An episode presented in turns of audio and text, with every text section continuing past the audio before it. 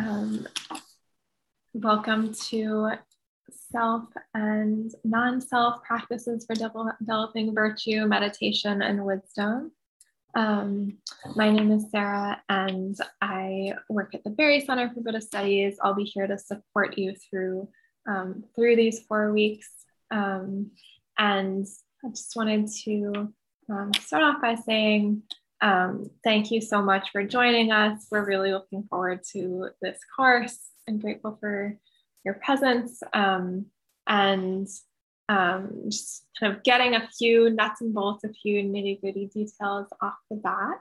Um, so um, this course will take place for the next four weeks. Um, same Zoom link, so the Zoom link you're on now, just be using every Tuesday evening. Um, and this meeting is being recorded. Um, so you'll have access to the recording after each meeting. That'll be shared in the Google Doc. I'll put it in the chat now, but it will be um, posted after um, after every session, along with the session notes for the following um, week. So, and to received all this info in the welcome letter. Um, and if you have any questions, you can always reach out to us at contact at buddhistinquiry.org. Um, and um, if you'd like to turn on captions, um, you can go to the bottom of your screen um, and under live transcript, um, just click show subtitle, and then you'll be able to kind of follow along and and um, the subtitles show here. Um, but if you have any trouble, um, anything kind of comes up along the way, feel free to reach out either through the contact box or by using the chat and sending a message to, um, to me, and we can troubleshoot and figure it out. Um, and that's all for the um, boring technical things. We'll move on to um, the actual substance of the course. So it, it's so lucky to have Ayya Santussika here with us. Um, she is a Theravada Bhikkhuni who's trained and practicing in the Thai forest tradition. Uh, her faith in the Dhamma developed during many visits to the monasteries of Ajahn Chah and his disciples in Thailand, America, England, New Zealand, Australia, beginning in 1998. She's been training as a nun since 2005 in large and small monasteries in both England and America. In 2012, she received full ordination as a bhikkhuni and founded Karuna Buddhist Vihara, where she currently lives, located in the Santa Cruz Mountains near Boulder Creek, California, is calling in from. Um, her Dhamma teachings are primarily based on the Pali Suttas, and we'll really get into those Pali over the course of these four weeks. Um, so, um, with that, thanks again for being here, and I'll hand it over, hand it over to you. Thank you so much, Sarah. Thank you for all your support and to the Barre Center for providing this platform for us to get together in this way. I think the first thing I want to say is that it's very inspiring to me that you would choose to do this on a on a Tuesday or any day. and um, there are plenty of other things we could be doing, but to really have an interest in delving into what the Buddha taught. And this idea of self and non-self i think is is something that's really quite special. So thank you for that and for your practice. And that um, that really sets the tone i think this kind of appreciation and inspiration for what we're going to talk about today. Because today we're going to focus on the idea of self in the way that the Buddha talked about it. So, for each session, we're going to be looking at, we're going to first start with a Dhamma teaching, and then we'll have a little time for clarifying questions. So, if you have questions about what I say, or you have questions about the study guide material. I know some of you may not have had a chance to look at it yet. If you haven't, hopefully you'll be able to after this session and then um, get ahead of the wave and be able to look at the, the things that get put out every week for these four weeks so that you can have your questions ready. And once we have that um, little question and answer period, then we'll have um, a guided meditation and probably spend about 30 minutes. With that, take a short bio break, come back, go into groups for discussion, and and then come back again for more Q&A and and sharing of what we're what we're learning and what we're experiencing. We really want this course to be focused on experience, focused on practice.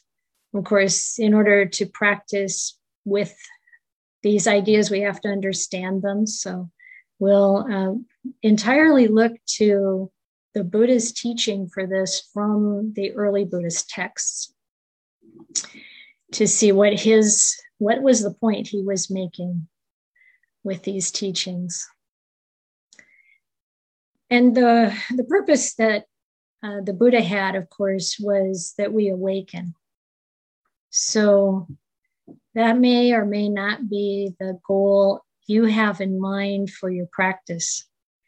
And of course it doesn't have to be because all of us were, I, I imagine, all of us are interested in uh, relieving suffering, uh, putting putting as much as possible an end to dukkha in our lives, and the practice, the the development of the mind of virtue and meditation and wisdom is for that for that very purpose. I always like to think that the one of the wonderful things about practicing the Dhamma is that it brings results all along the way. And it does end up in awakening, whether that's our primary goal that's forefront in our mind or not. And awakening just really means freedom from greed, hatred, and delusion. It means the end of all craving, all desiring or wanting to get rid of, and Another way to think of it is it's the ultimate mental health. So as we de- develop ourselves towards that, uh, we experience so much good. And there is a lot of attention that gets paid to the doctrine of non self because it was something that the Buddha emphasized a lot. And there also can be some confusion around it. So you know that the Pali word for that is anatta. And uh, that the other, the, the word for self, atta, without the n in the front of it. So Pali words, uh, often Pali words are um, formed, the opposite of them is formed by adding an A on the front of the word. And in this case, it's an because the actual word we're working with, atta, is uh, starts with an a, starts with a vowel. So it's to so the opposite of atta, which means self, is anatta. Anatta, not self. And we see that with other things, with other words too. Um, but in this case, we're really looking at two different concepts. And when the Buddha talked about atta, he wasn't referring to an, a lasting, um, unchanging kind of essence or self.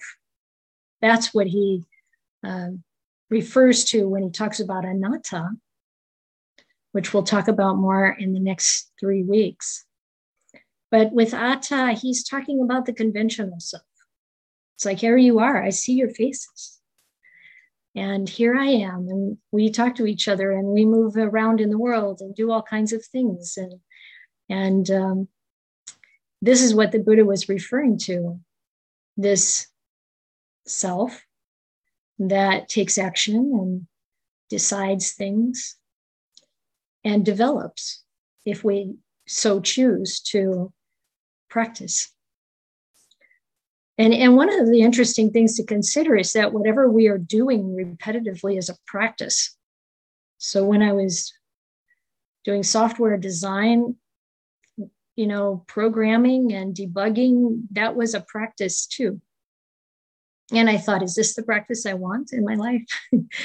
Nothing wrong with it, of course, in, in really in the worldly sense. But when we put our attention on what is it we really want to develop, then we ask ourselves, well, what do we want to practice in order to create that change, that development? One of the questions that comes up around this conventional self is whether or not we have free will. And if you had a chance to look at the study guide, you'll see that the first uh, excerpt from the suttas from the Anguttara Nikaya is called one's own volition. Volition or free will, the ability to choose what we want to do, what we say.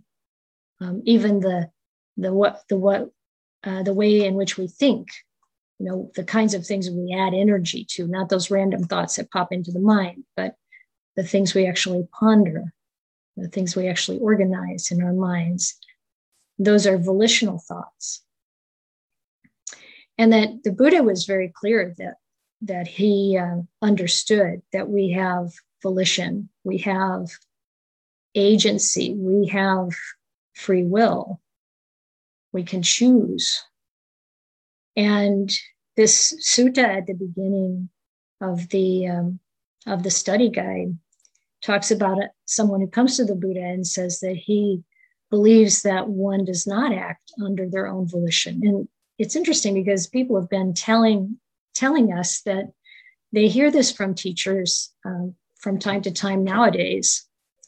They um, they develop a, a, an idea that says uh, we're basically doing everything that we do based on conditioning. And that, that we don't really operate with free will. We don't really have choice. We just think we have choice. The choices we're making are we're making out of deep conditioning, and there's no other option. The Buddha certainly, certainly did not think this way. He, he repeatedly made it clear that we have choice and that our choices matter that they produce results. That good results come from skillful, loving, honest actions, uh, harmless actions, and painful results come from cruelty, uh, from unskillful actions. And so it's it's useful to examine this and where what do we really think ourselves where are we in this um, understanding? And the Buddha uses a very, very obvious way to talk to this person. He says, So, you know, I can't understand how someone can think that if they've decided to come see me on their own, they're going to decide when to leave on their own. And then he says, Do you see that living beings take initiative and do things? And he said, Yes, people take initiative? And do you see that people apply energy to what they're doing? He said, Yes, I see that. You know, um, do you see, um, you know, that that people put in persistence in their work and exertion, and they have strength and endurance. And so, all of these things, the Buddha said, indicates that that we are acting out of our own volition. And it's interesting if we examine what the things are that we do sort of on automatic pilot and how it is that we can change change our deep deeply ingrained habits and it really comes first and foremost from making our patterns our habits our tendencies conscious it's conscious awareness. And that's where mindfulness comes in. That we're aware of why we do things. I know uh, so I, you may not know this about me, but I I uh, am a mother. I had two two kids. I have two kids. They're now middle aged adults, and uh, I became a nun when they were young adults, I guess. And at some point, various points, I would ask myself, what was really behind the decisions I was making when I was raising them. And sometimes when I felt like I was, you know, deciding how to do something, I'd look back and I'd think, no, really, that I learned from my parents. I'm really doing it just the way my parents did it. Maybe that wasn't such a free will choice, as free will of a choice as I thought.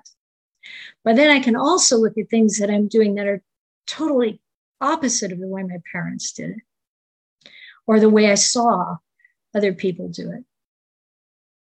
And so we can look for ourselves to see where we have choice, even for something as simple as Am I going to eat that cookie or not?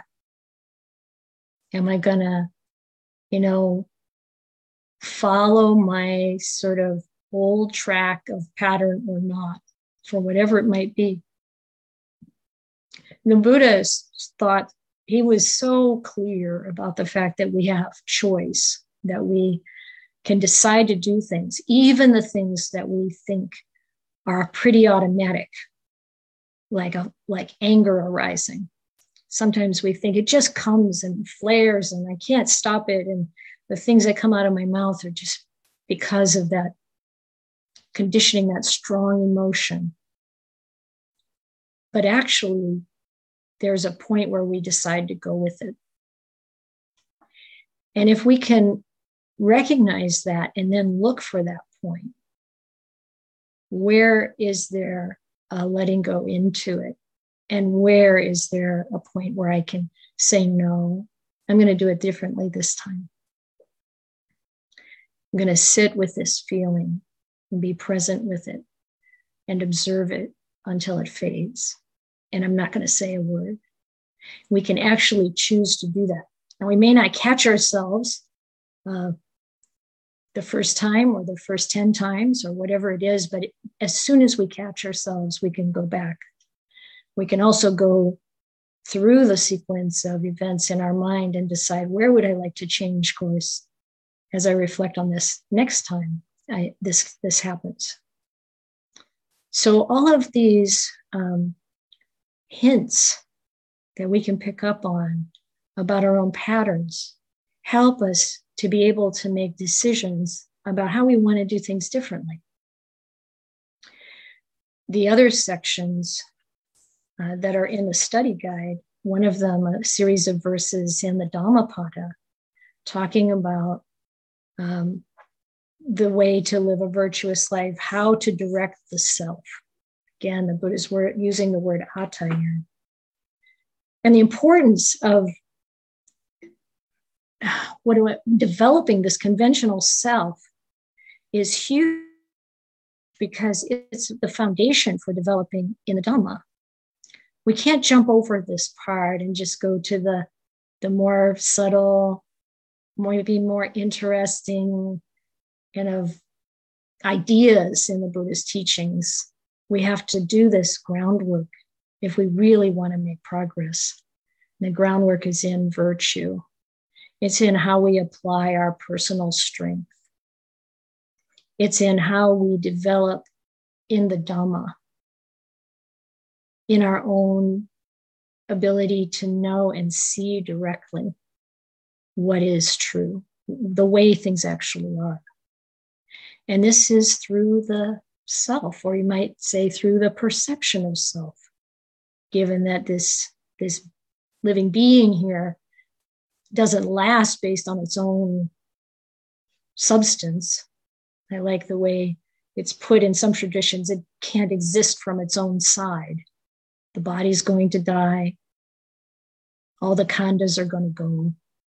Mental, the mental characteristics that we might consider this is me and like I said, we're going to be diving into that more later. But the importance, the important takeaway today is I have this opportunity to grow, develop, um, solidify these qualities, these, these habits, new habits, approaches to life that can help me develop in character and that those qualities, those new habits, those characteristics will serve you um, as you as you go forward to help bring more calm, more peace, more confidence, and to be more trustworthy. So it helps everyone around us. And then those are the only things really that go with us after the body dies that karma. That's another whole area that I know can be really challenging. How do we know what happens when we die?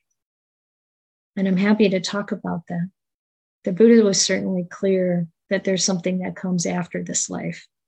He was also really clear that he didn't want us to just take anything on blind faith.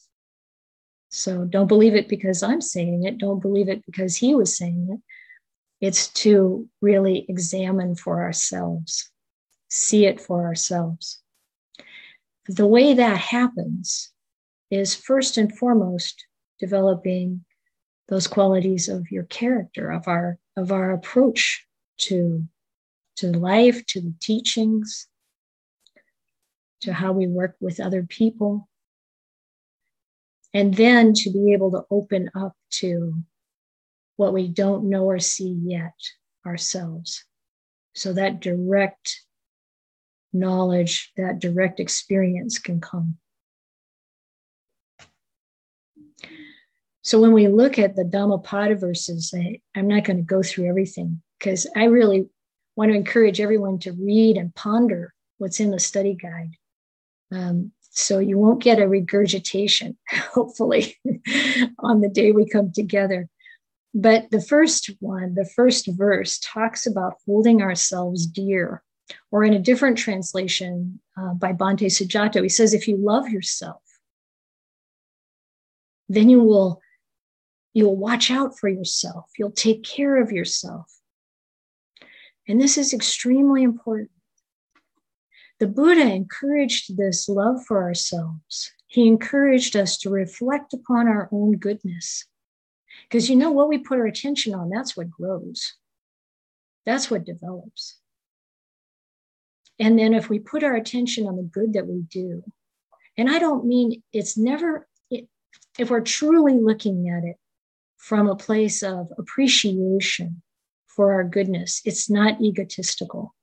It's good to notice that. Whenever the ego is involved, you might notice that there is suffering there is anxiety, there is a tension in it, a, a tenseness.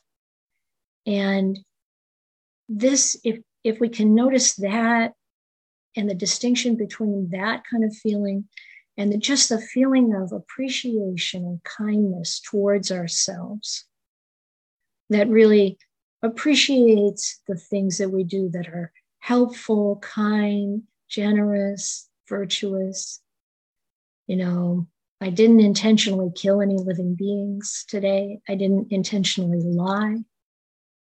I didn't intentionally use sexual energy in a way that was harmful or disruptive or in any way uncomfortable, etc. So I'm, you know, I'm kind of going through some of the, the basic precepts here and one of the practices that's helpful in this development of the self, quote unquote self, is to take the five precepts and to uh, maybe examine them even daily. Um, I've met people who have decided I'm going to read the five precepts every day, and it changes their life. And that's what we're that's what we're looking at here changing our life. And you you know you might think well hey my life's pretty good. I don't think i have to change it all that much. But if there's any suffering at all in our life any you know dissatisfaction things don't feel quite right you know any of that dukkha then we want to change because when we're fully enlightened we're not going to be exactly the way we are right now we're going to be free of a lot of things that's change. So it's not about, oh, I have to change because I'm such a bad person. That's our, I mean, in the West, that's really very strong tendency to really beat up on ourselves, to look at the negative. And it's not like we don't want to, we, we want to know what's there, but then turn our attention to the good because that's what's going to grow what we put our attention on. So we have to we look at the the things that we do that aren't as as we would like them to be, and we learn from it and we go on. And we develop those things that we want in our life. So the five precepts can be really helpful there. And actually, if for anyone who's interested in taking the precepts together, I'm going to stay on after this is over, and you're welcome to stay. And I'll put up a, a screen sh- screenshot of the precepts, and, and we can take the three refuges and the precepts if that's something that you'd like to do. And I can also answer questions about them if you have questions. And you can also take like four and a half precepts. Sometimes people are like not ready to give up that glass of wine or and then even or you can take the precepts for 24 hours and just see how it feels or a week. And then just like, oh no, I really want to do this thing that's not in line with the precepts. And then notice how that feels. It's really okay. These are for practice. It's not a commandment. It's not a do this or else. It's a training. But what we learn as we develop virtue in this way is that the, the mind, it's the mind, but it's the energy becomes more purified. This is something, this, this states of mind, the energy of the mind, the energy of your system, how people respond people respond to that if it's got a sense of purity. It feels different. It's a different level of vibration that makes you not want to go back to those things that are more coarse. And, and the beauty is it, it's not like you, or at least if we if we do think, well, I'm better because I keep precepts, or I'm better because then again, look at the suffering in that. That's that's um, that's something else to have compassion for ourselves over. So this this part of loving ourselves, being compassionate towards ourselves, we can have that for other people and we can have it for ourselves in the same way. This is a very important platform to base our practice on and base our life on.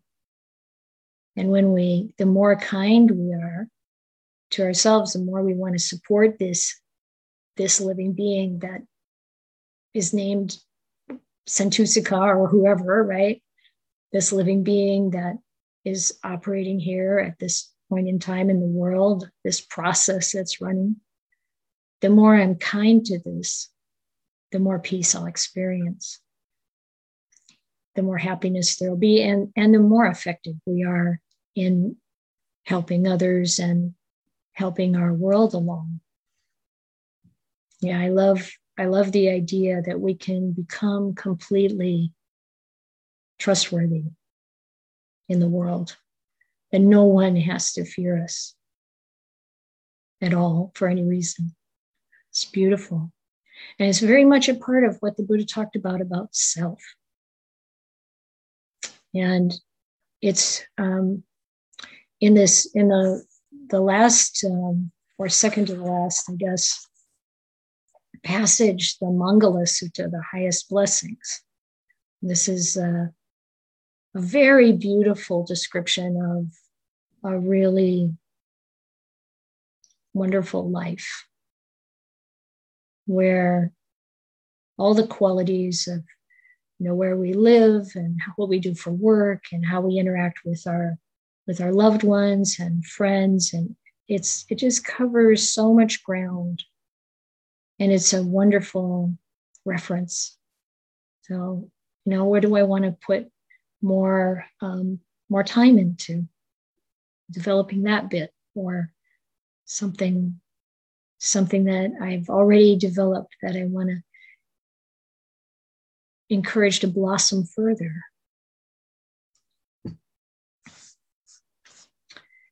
So, on that note of kindness and loving ourselves, I'd like to invite you into meditation. Oh, I promised a little question time, didn't I? If you have questions at this point, clarifying questions about what I just said, or um, any of the things in the in the study guide. So, Sarah, should I just answer hands or did you want to do? Um, yeah, it's, it's up to you if you want to answer hands or have folks that type up the questions. Okay, I'll go in order. And if you see anything that I don't, let me know. Phil, you want to unmute yourself? Mm-hmm. Thanks very much. Great start to the program. So I, I, can understand how we shouldn't identify with the conventional conditioned self. But, but then the important aspect is the impermanence of everything. Can you explain to me how can karma impact us from life to life if everything is impermanent? What is it that undergoes cyclic rebirth if mm. everything is impermanent? And if we're not question. and if we're not the conventional self, then who or what are we? So this is beautiful, heart the heart of the matter for us. Um, okay, so yes, all conditioned things are impermanent. And that would be any form of the five aggregates body, you know, feeling, um, mental formations, perceptions, consciousness, sense consciousness at least. The thing that that, however, it all doesn't um, end at the same time, you might say. So these sankhara that you see in the chain of dependent origination, those sankhara, I think of them like patterns, habits. I, I was I someone told me, so I don't quite know if it's true, but they said they heard the Dalai Lama answer this question. What gets reborn? And he said, Your bad habits. but of course, it would be our good ones too. So what gets so there are those things that keep going beyond the death of the body so the body ends it unravels all the elements go back to um, where they came from i guess you could say but something keeps going and the push that causes it, us to keep going is craving and what happens, the Buddha says, is then, then that craving and that karmic stream, those patterns, that unfinished business, that's the way I like to answer what gets reborn. It's the unfinished business. The stuff that hasn't come to rest, that we still want to accomplish, that somehow we, we want to have, we want to have that relationship again that ended too soon. Whatever it is that pushes us on to want to continue to be, act in the world, smell, taste, touch.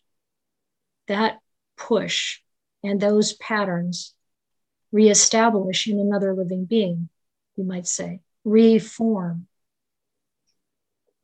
And it, it pulls together the a body and so name and form sense uh, abilities, and so on. Now, this might seem all really mystical and mysterious, and it is in a way until people start to do what the Buddha did and had uh, an understanding of recollection of past lives. That's one way that people start to understand. Oh, if you if you've seen how your lives were before, I'm saying saying this knowing that most of us don't, right? But there are quite a lot of people who do actually. So if you see what happened before, oh, in this past life, there was this attraction to something or someone, and it never finished. I still like that. Everything down to like what color you find favorite, everything down to you know like this is someone i don't trust because of something that happened before that all continues on. Does it ever come to an end? Yes, it comes to an end when we realize nibbana, when there's no more wanting or, or wanting to get rid of. So it's process. We're in part of a process. We're in a stream, a flow of process. And that process continues. It doesn't need the body to continue with it. It continues and reestablishes, comes together again in another form. So, how do we relate to this self? We relate to it as yes, I'm here. Um, like one person who comes to some of the things that I teach said that her her life has such beautiful conditions. There's been so much good in her life. She knows that those beings who were in her karmic stream in the past did a lot of good. And she said, Now I'm determined not to drop the ball. I'm going to do good in this life and keep this, this flow going in a good way. So that's the way I think of it. It's like a flow of energy. And that energy is pushed by our desires. So I hope that helps a little bit. Um, and you could say, well, how am I going to understand this if I don't see my past lives? But there is another way, an important alternative. So, like, you know, you see the made the primary disciples of the Buddha, the chief disciples. On the bhikkhu side, it was Sariputta and Mahamoggallana, and on the bhikkhuni side, it was Khema and Uppalavanna. And Khema and Sariputta were known for their great wisdom, and Uppalavanna and uh, Mahamoggallana were known for their psychic powers. So, with psychic powers, you see these past lives. And many of the bhikkhunis who wrote in the Therigatha talk about their ability to see their past lives. It comes with deep meditation sometimes. But for Sariputta, I don't know for sure about Khema, but he he didn't have psychic powers, but he had incredible wisdom. So how can you know things without that psychic ability? It's through understanding the Dhamma. At one point he says, I know the drift of the Dhamma. It's the wisdom it's the direct seeing. When the Buddha talks about the Dhamma being available here and now to see, to know and see directly, experience directly, it comes from deeper reaches of the mind, or I don't know, that's one way to put it. Wherever it comes from, it's something we didn't know before. It's like when the Buddha became enlightened, he said, a knowledge and vision came that was not known before it still requires virtue, meditation, and wisdom in order for those things to occur. But once then we know it for sure, there's no more doubt.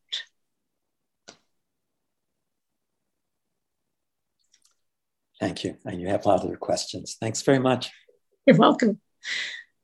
Okay, Jesse. Thank you.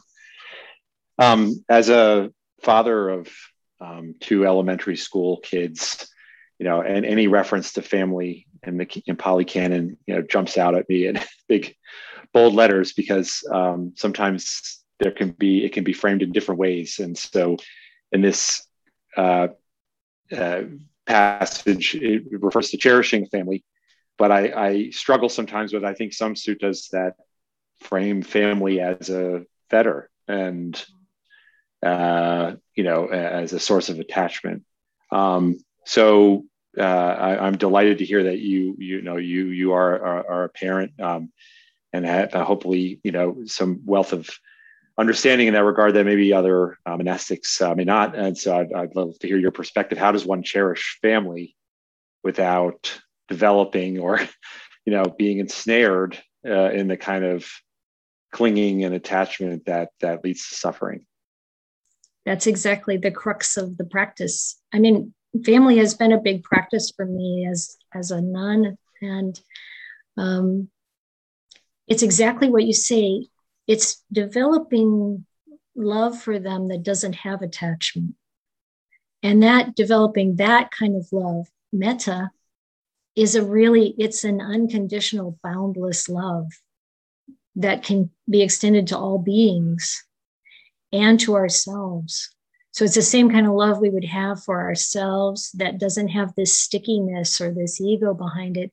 And and I, you know, it's of course we're gonna um, develop attachment to our kids, but then we get to watch that because when there's suffering, there's attachment in the love.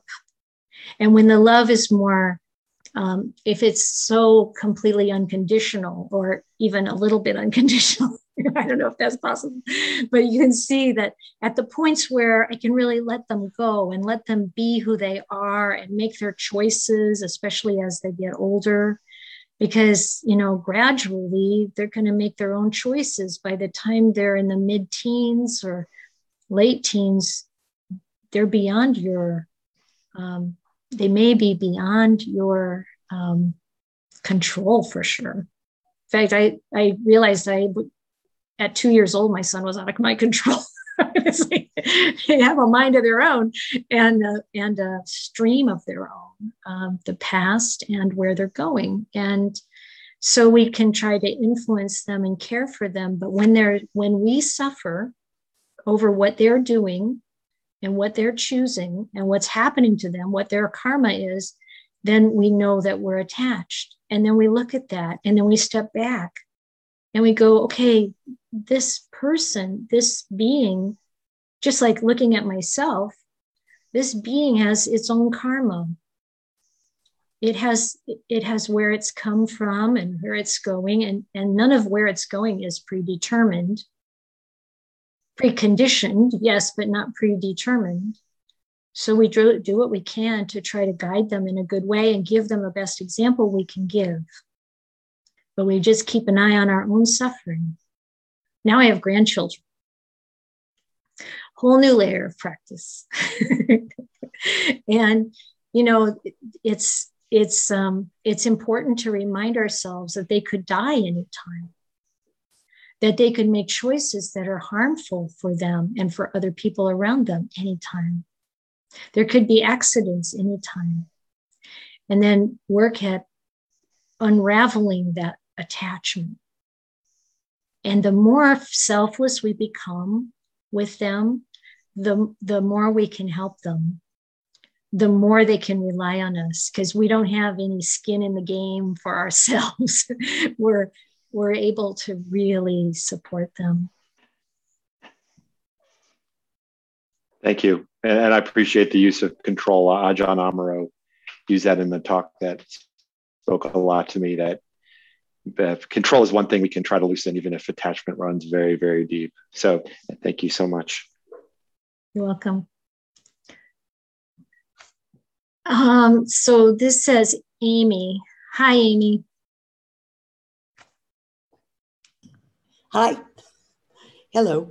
Hello. Um, I felt there was something in the reading of the Dharma that I needed to be clarified on. And hearing you speak right now, I see it's the same point. Um, I've been in a different tradition for 45 years. I have meditated every morning for 45 years. And it's this question of what you brought up about free will. Hmm. And in my experience, um, most of what I do during the day um, is in order to reaffirm this conventional self hmm. um, that is not free in that sense. It's mm-hmm. not, it's often not even something I choose or like. It's um, being done because somehow I'm reaffirming even some of my mm-hmm. kindness, some of my efforts within, you know, are reaffirming the mm-hmm. conventional self. And there was one um, answer in one's own volition. That was since there is an element of energy and sentient beings who have energy are found. And I mean, energy can mean a lot of things. I don't think it means, you know, energetic. Energy could be attention, and that beings who have attention um, have some element of wish or will because of a connection to something finer, hmm. a connection to something which is not self.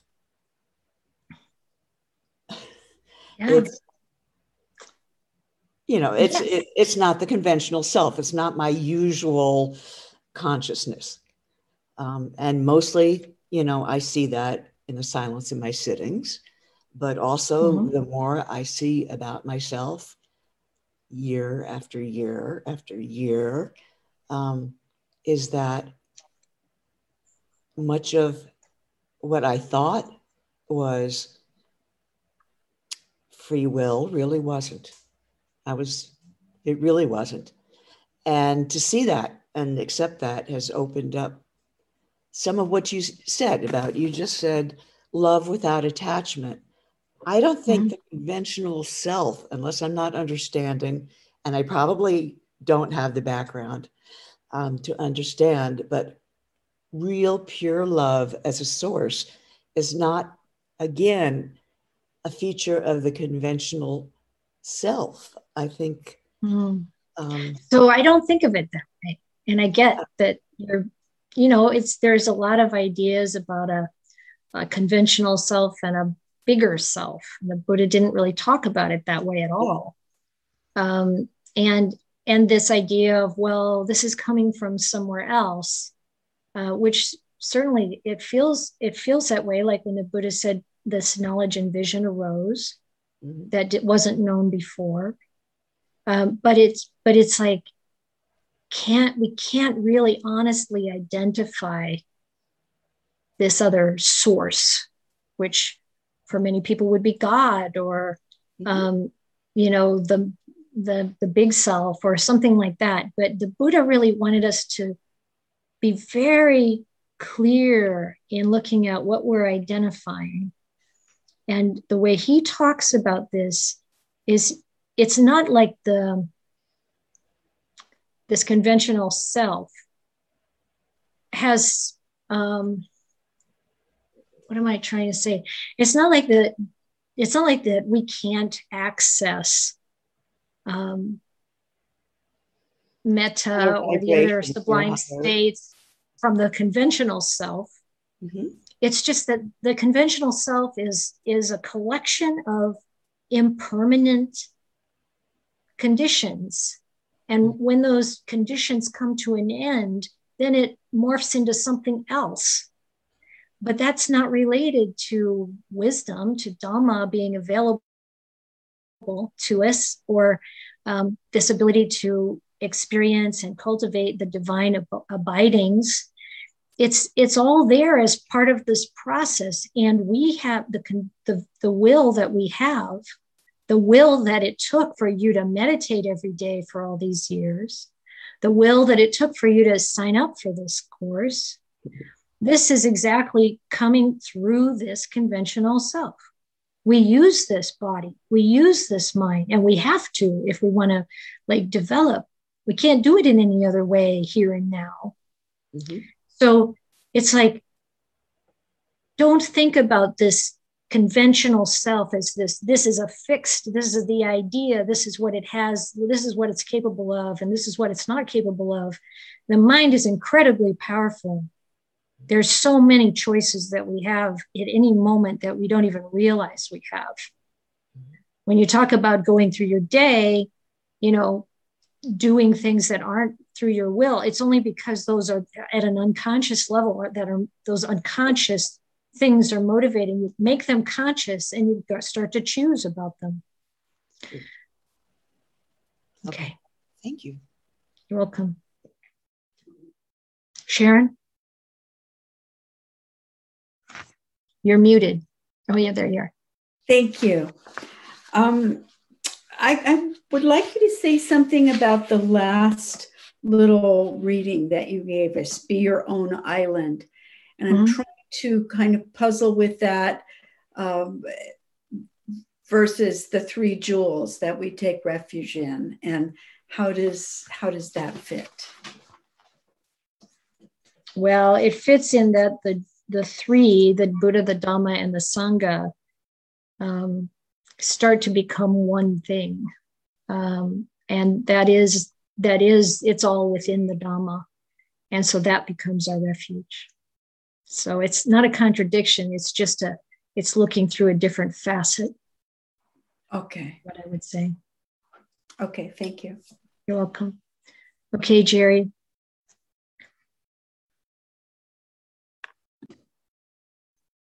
Uh, yeah, I have a question. Good to see you here. Uh, and I, I, have a question about free will. So mm-hmm. uh, we have all come here together, you know, by choice somehow. And mm-hmm. then uh, I also know, you know, a, a deer will be in a field, hear the sound, and flees. Yes, that it has that intention. A uh, sea star will chase after a cockle. Mm-hmm. The cockle will flee. Mm-hmm. A tree grows towards the light. Are all these have free will? The Buddha said that the plants, the trees, don't have consciousness. Um, I have seen animals make choices. Um, dogs, you can tell sometimes if they're going to decide to disobey or not. They they seem to pause and make a decision. How much conscious awareness one has to have to be able to do that, I'm not quite sure. Um, and I'm not even sure it matters. I think we have to we have to look at what matters. You know, like are we don't get caught up in things that don't inform your system into doing the things that make your mind more peaceful and your life more beautiful. Mm-hmm. Don't worry about it. okay. Okay, so let's let's go on to meditation. Please find a comfortable position.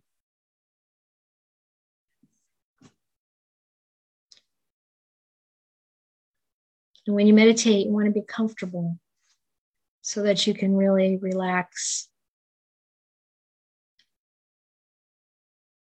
Really let go.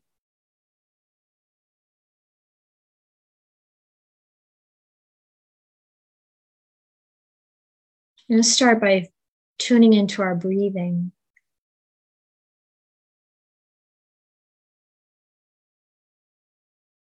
And as a way to get centered and calm.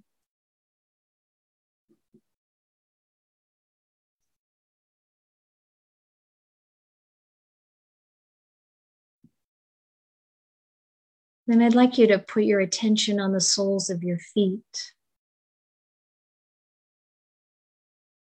And notice how they feel right now, whether they're on the floor, on the ground, feeling the shoes that they're in, or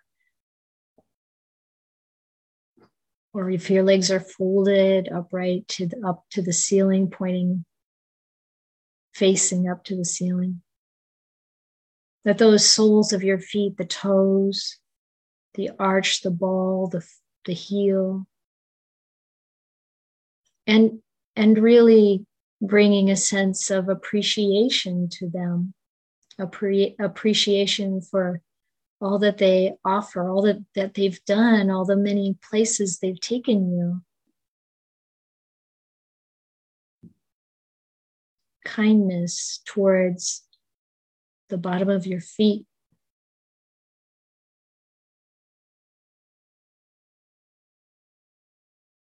And then begin to expand your awareness a little bit to take in all of the foot, both feet, the tops, and the ankle. And really bring a feeling, a, a sense of kindness, appreciation, love.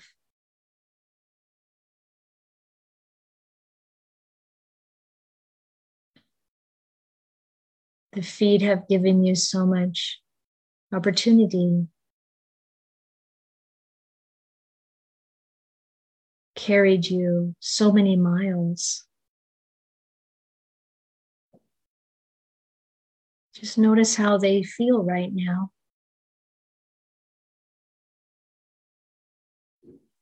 And if there's any discomfort, perhaps some compassion can rise for them.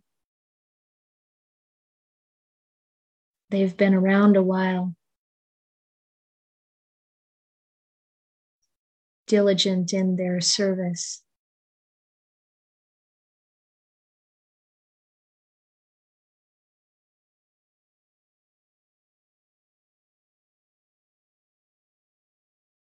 And then let our awareness expand to the whole of the lower legs.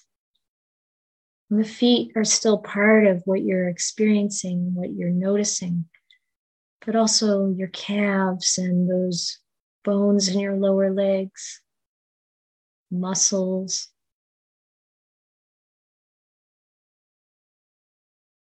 And bring some kindness and compassion, appreciation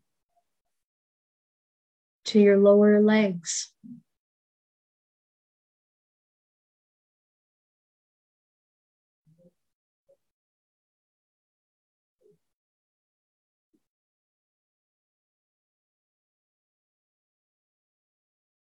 And then expand your awareness to your knees.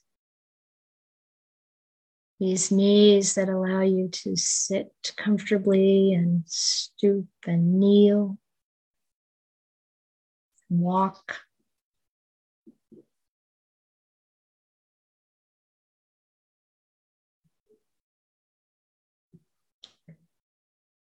Having that, that sense of kindness towards them, compassion for whatever aches or pains might afflict them from time to time.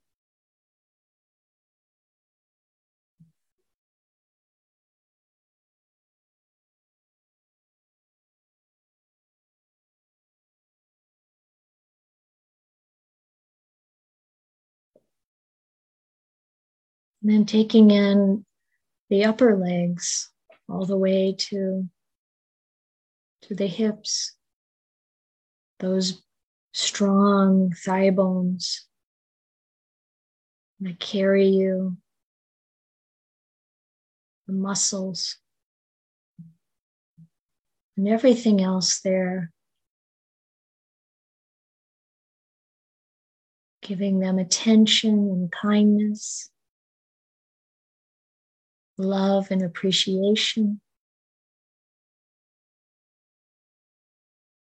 for both legs all the way and feet, feeling how they are right now.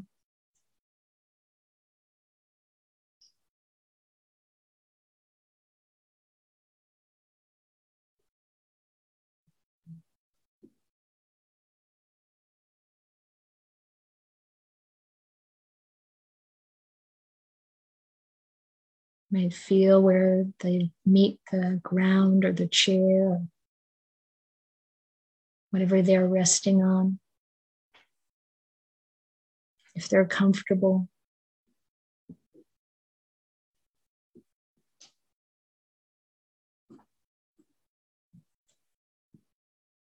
And expand awareness to include up to your waist, that whole lower abdomen, hips, belly,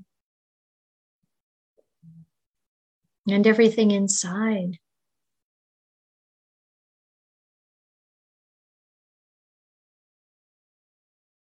Part of your elimination system,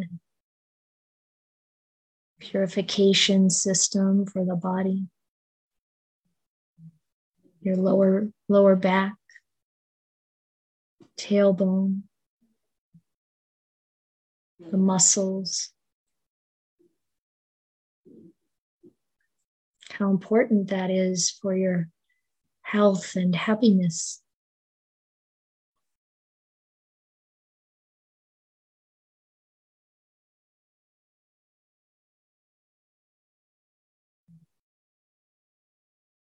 compassion for any discomfort, kindness.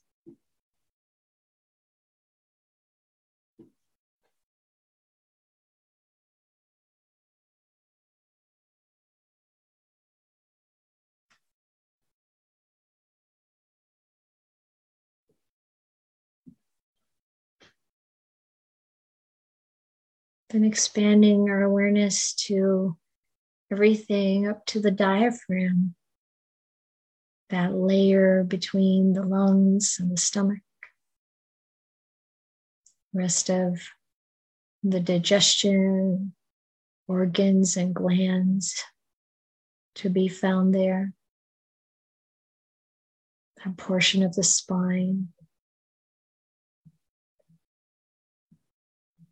Bringing attention and kindness and love, compassion for the whole operation there, the whole process. Essential for your life.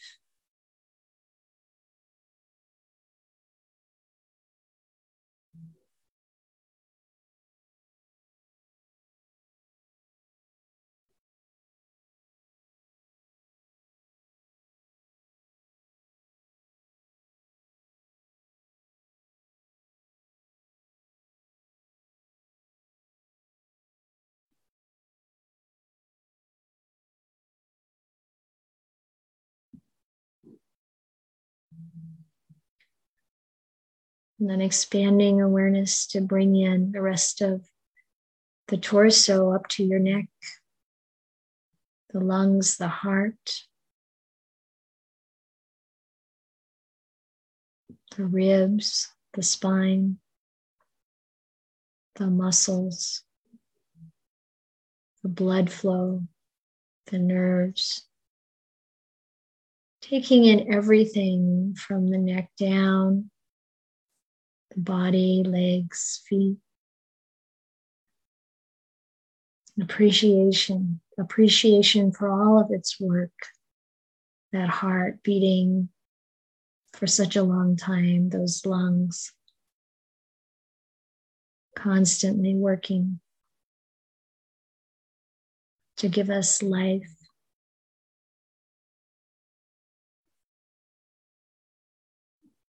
glands secreting what's needed to stay balanced.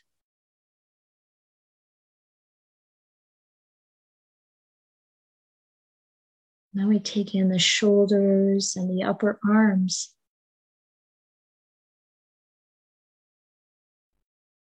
That give us an opportunity to do so many things.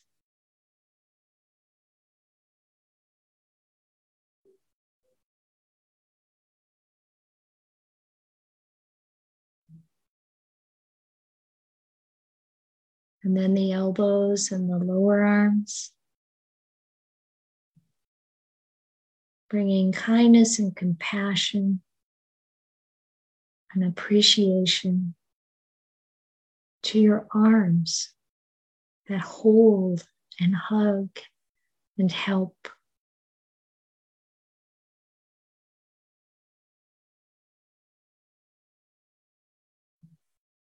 And taking in the wrists and hands. Reflect on all the many things these hands have done.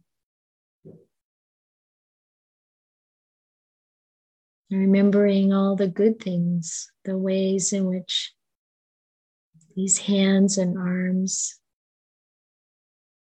have supported you and others.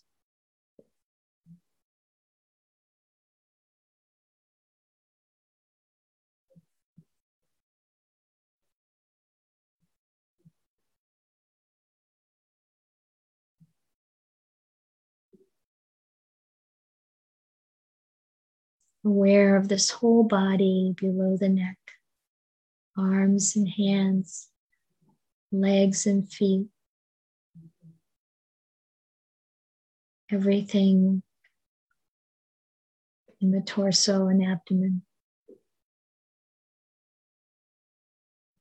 And then we include the neck and the head.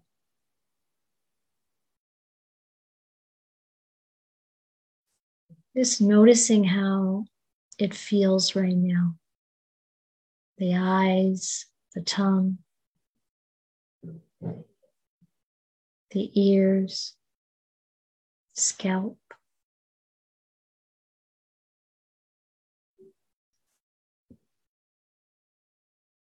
What an amazing collection of important components. What an amazing process this body is. A vehicle for our practice, for our ability to love, to show that love and care, kindness.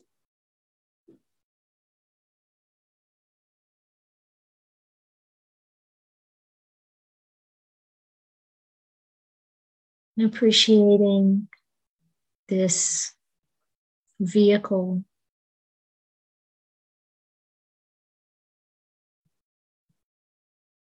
This support.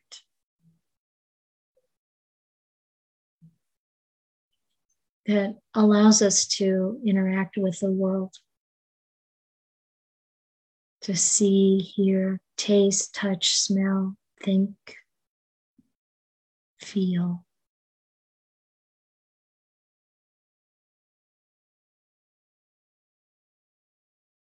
And we can love and care for this body and also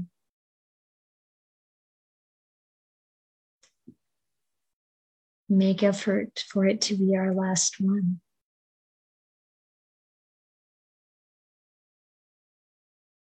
To be completely clear that it's going to die, it's going to unravel. It is not self.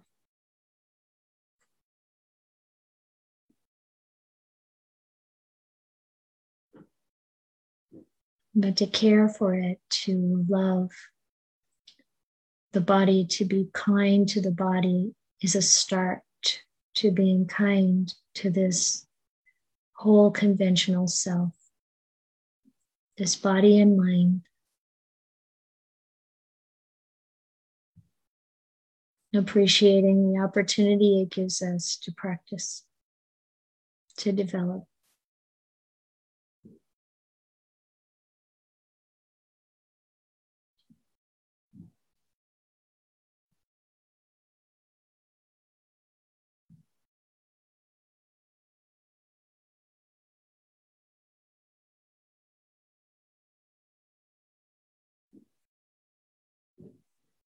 We just rest here in the body with attention on kindness, loving kindness.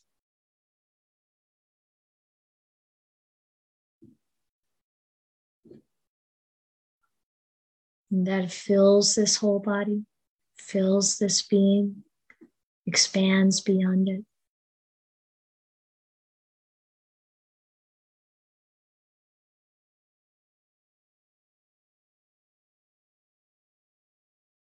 This kindness that is the foundation for compassion and joy.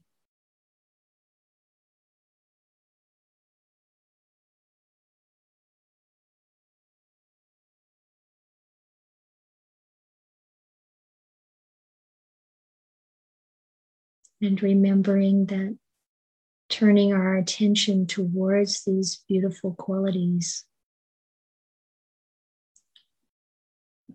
inviting their increase, their expansion, is one of the many powers of the mind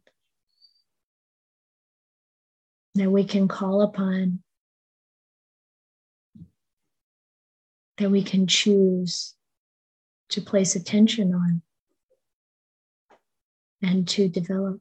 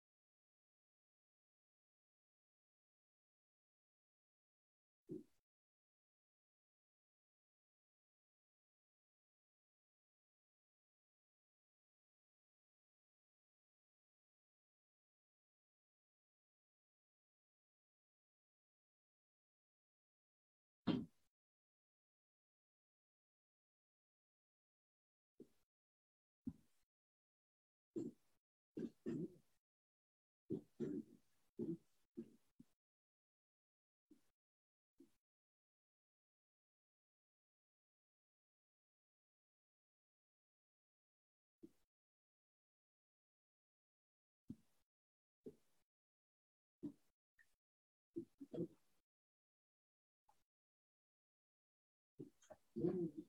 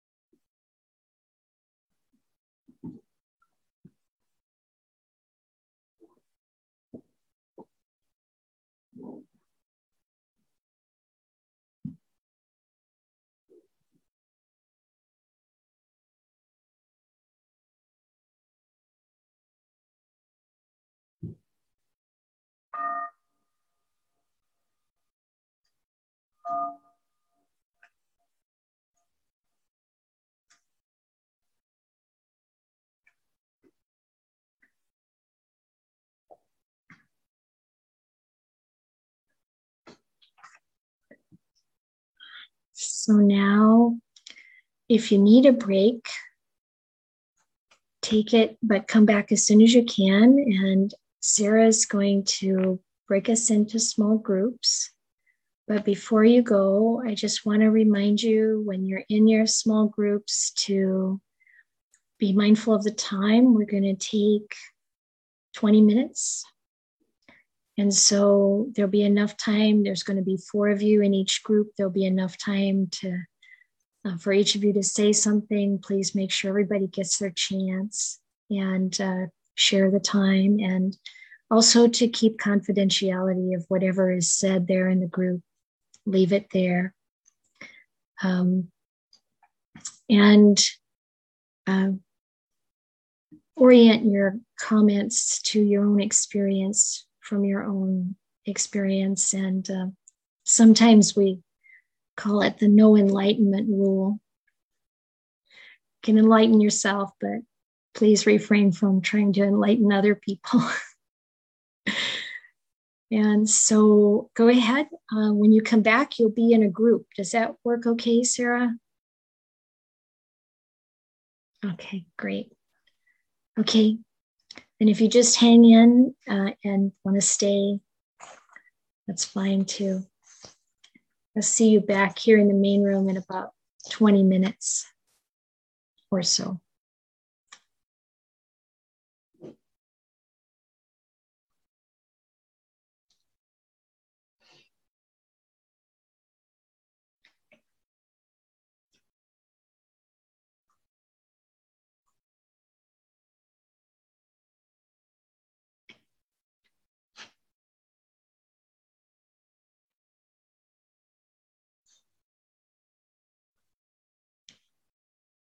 We'll wait another minute or a few seconds as everyone comes back.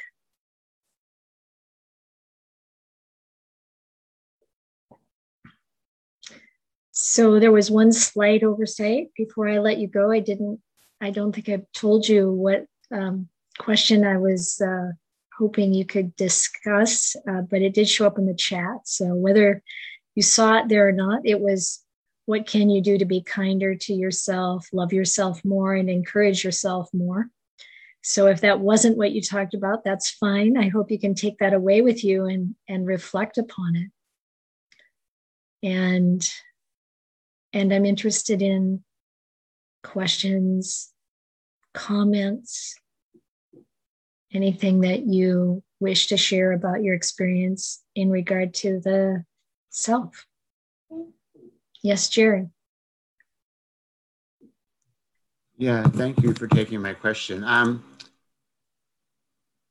I, I, had recently heard, and I was trying to find references for it, that uh, actually it was another class through the, um, the BSBC. Uh, the teacher uh, stated that the Buddha's view on self, uh, on not self, was based on the, car, the common uh, in India at the time view of self as Atman, as sort of a, a, a, a, a universal, uh, not universal, but as, as a soul. And um, I pieced together, maybe it's not true, that the Buddha, like most leaders, are a little revolutionary. He didn't care for the fact that the Brahmins were using their birth status to dominate the rest of society. Uh, and so his self point of view was not, there is no uh, grand self that's superior. You know, we're all, we're all the same. And so this, and there is no soul that you can then use to dominate uh, in the caste system.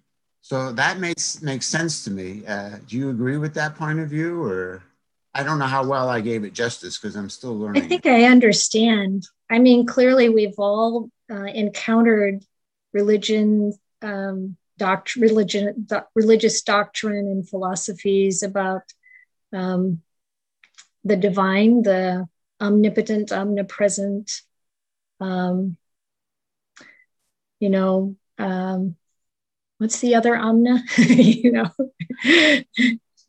omniscient. And omniscient. Thank you. yes, exactly. And I don't believe that the Buddha chose to talk about not self because of the Brahmins or their power. He re- reported on the experience of the Dhamma. And so we're going to talk about this in more detail next week.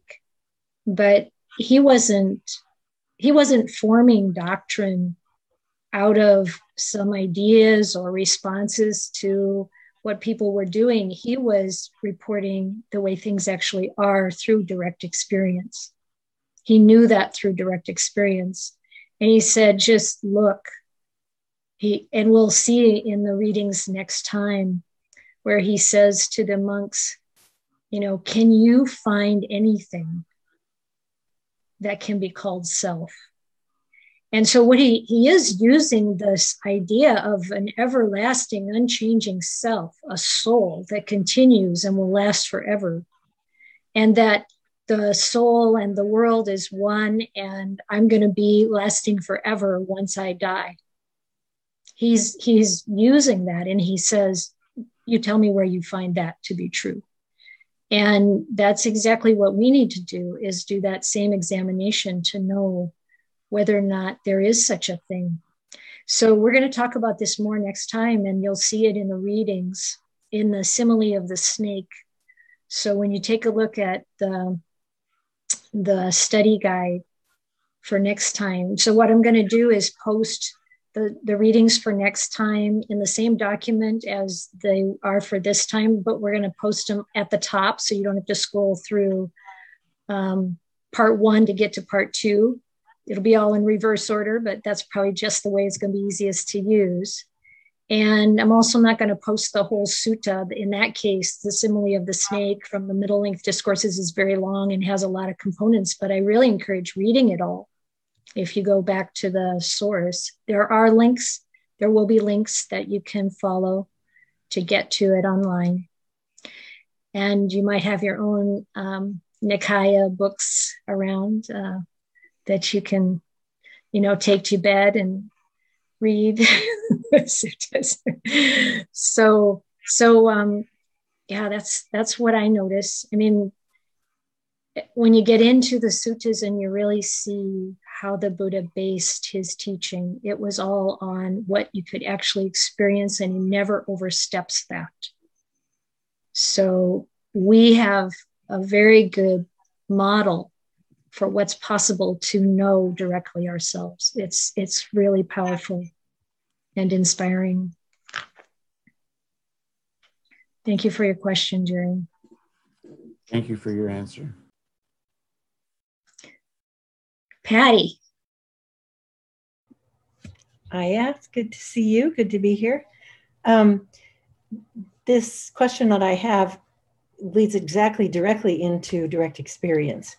And um, actually one of your next suttas may be one, may be what I'm asking about, but, and I, I hope I don't put you on the spot, but I hope you remember uh, which sutta it is that the Buddha says, and I don't remember to whom, uh, you know, if if you're if you are if you have a self can you say to yourself i will not be sick and you will not be sick mm-hmm. and then he gives about i don't know eight or ten examples of that and mm-hmm. and if you can't do that you know do you can you tell me what that sutta is and talk well i know more yeah. about it yeah he does talk about this in the Anattalakkhana Sutta, which is the second discourse that he gave, according to what we've got preserved in the Pali Canon. When the Buddha was enlightened, various yeah. things happened, but then he went back to find the five uh, ascetics that had been uh, practicing with him right previously. And the first teaching he gives is uh, is the Dhammacakkappavattana Sutta, which is setting the wheel of Dhamma in motion, talking about the Four Noble Truths. And according to what we know, the second teaching was on not self. And in there, he talks about exactly that. If if this body were self, you would be able to say, let it be like this. And it'll be like this. Now that kind of kind of hard to understand at first. Um, and we'll talk about it more next week. But you can, but that's also represented in our readings for next time. So you can um, really ponder that. See, perfect. Thank you. Thank you. You're, you're welcome, Patty. Um, Uh, good evening, Ayya and everyone. Uh, I just wanted, in our little group, we talked about um, what really uh, uh, what really um, holds us back from being kind to ourselves or others. Mm-hmm. And the two items, the two thoughts we came up with was uh, often a lack of patience or compassion. Yes. And I was wondering if you just, there are many hands up I can see. So I was wondering if you could just give us one example of how uh, each could be used skillfully, because that's the intent eventually, um, to be able to uh, to, to do well in life, to, to take the next step. Thank you. Thank you, Olivia. So, patience, I mean, the place where I think we often lack patience is when we do something unskillful again and or the same um, strong emotions arise again we fall into the same pattern again and we feel like I should be finished with this. But to bring patience to it means to come to it from a place of mindfulness that this experience is an experience we can observe. It becomes an object to us, and we can bring compassion around it. So I guess we can we can bring both of those qualities you mentioned, which are so important. We can bring compassion to our own um, places where we feel we want to improve, or maybe we've done something that we would like to uh, not do again, and then learn from it and let it go. And then, and then the patience comes if that if that same pattern shows up again but always coming to it as best we can with mindfulness, with compassion, with understanding, but also a determination to do it differently next time. So thank you for that. If we could have the kindness for ourselves, the patience that we would want to have for the most dear being, um, our own child or uh, some sweet animal or whatever it is, if we can have that for ourselves, we'll make much more progress. Thank you, Ayya. Barbara?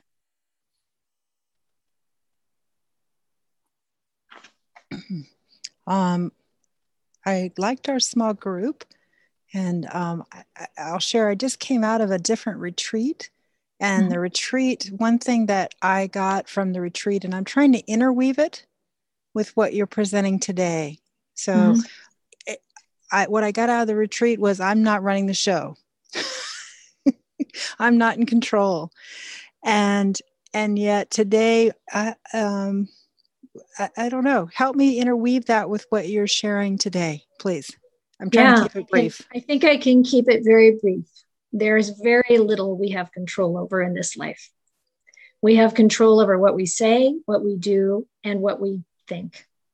And to the degree that we can bring up the mindfulness and the proper intention, uh, we can control those things, and that is it.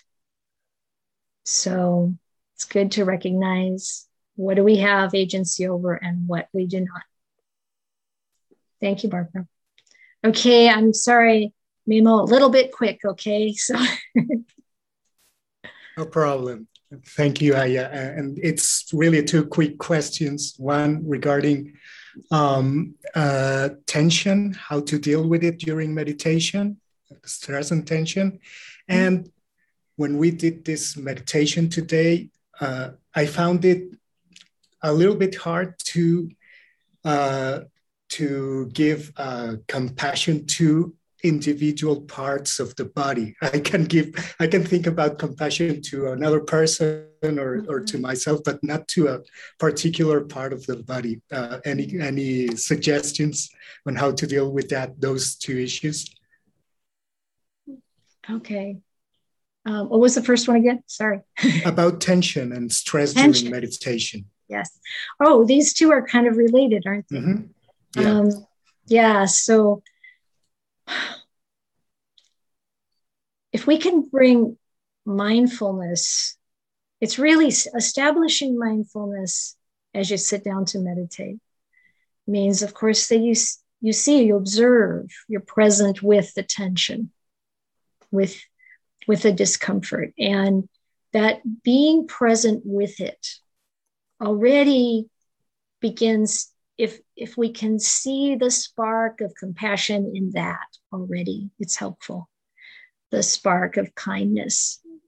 And so by being present with instead of caught up in or wishing it would go away or being upset with ourselves that it's there somehow this is a bad meditation or this is a failure in some way letting all that go aside to the best of our ability and be present with the experience and and just and then again it, it you might it might never be um, the sort of um,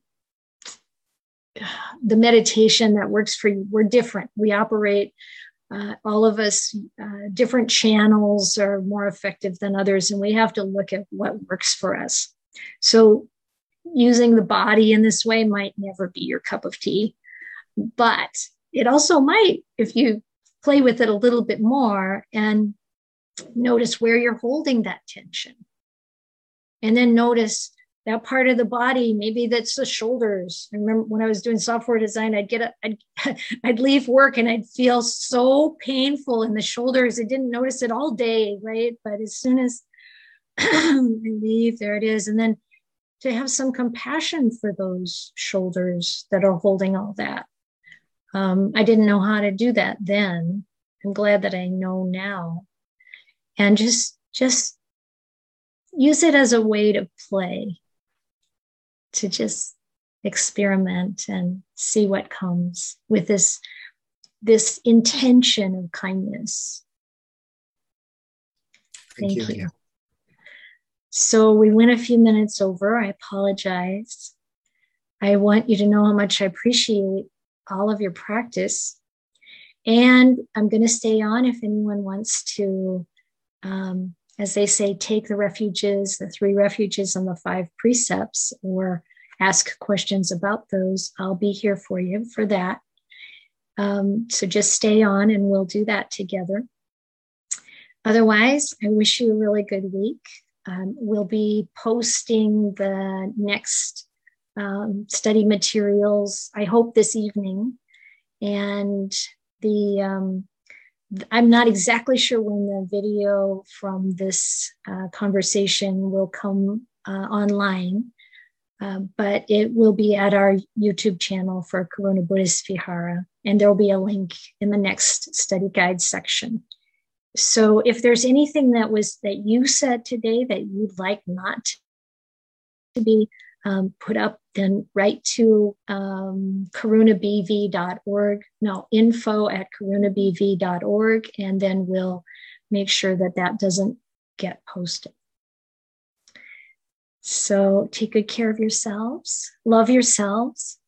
Um, yes, practice uh, noticing where you're attached to this impermanent entity conglomeration of processing and let that go if you can so that you can be happy and free. Thank you.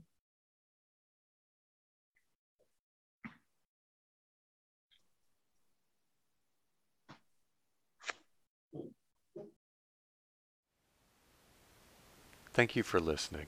To learn how you can support the teachers and Dharma Seed, please visit dharmaseed.org slash donate.